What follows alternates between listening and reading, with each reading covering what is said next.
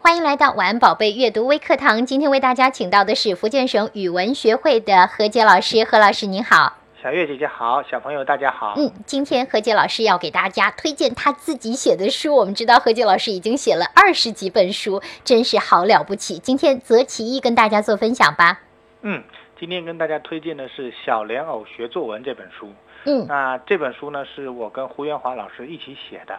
呃，为什么而写呢？专门为低年级写画起步阶段的小朋友写的。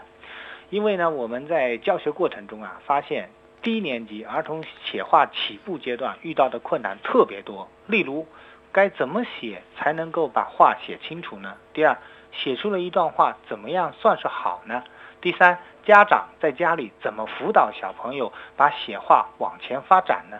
这些问题啊，困扰着小朋友，更困扰着家长们。哎，何洁老师，小朋友写画不就是鼓励就行了吗？很简单的，我们都说小朋友是天生的童话家嘛，天生的想象家，为什么还需要有方法来引导、来帮助他们呢？嗯，小月姐姐说的不错，鼓励小朋友确实能够帮助小朋友进步，这是一个不二的法门。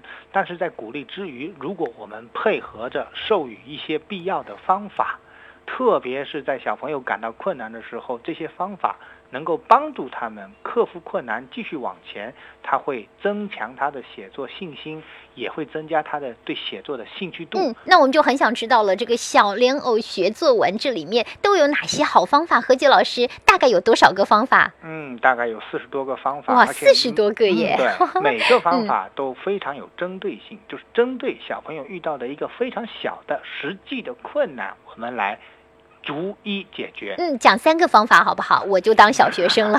三个太多了，嗯咱们节目中就讲一个吧。好的比如说，很多小朋友写画的时候，一口气往下写，忘记了加标点。于是，在这本书中呢，我们就有一一个环节讲到标点符号的重要性，通过一个趣味的童话故事，让小朋友感觉到，如果不加标点，将会是什么样。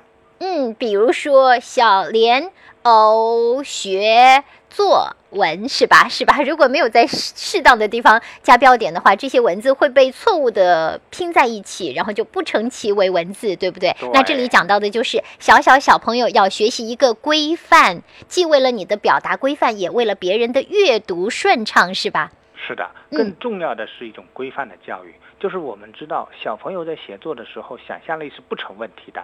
嗯它可以自由的表达，但是规范性是老师和家长必须授予的。嗯，也就是说，我们把写画时职责分清楚，小朋友你管你的，你就管下写；老师你管自己的，管什么呢？管把一些必要的方法教清楚，这样教和学互动配合起来，小朋友就受益了。何洁老师，我又有问题了哈。您嗯这本书是《小莲藕学作文》，可是我觉得孩子怎么愿意被教育呢？那他是不是啊希望说这本书啊，爸爸妈妈看，老师看了就行了嘛？是不是？你们用方法告诉我就好了，我还要去嗯读说怎么怎么把标点符号用好吗？这本书有这样的乐趣吗？让我读下去吗？是太重要了。嗯我们在写这本书的时候，就怕给小朋友带来的是一种教化的感觉。嗯因此呢，我们把每一条知识呢都写成了童话，所以这本书也被这个儿童文学领域中啊定义为学科型童话。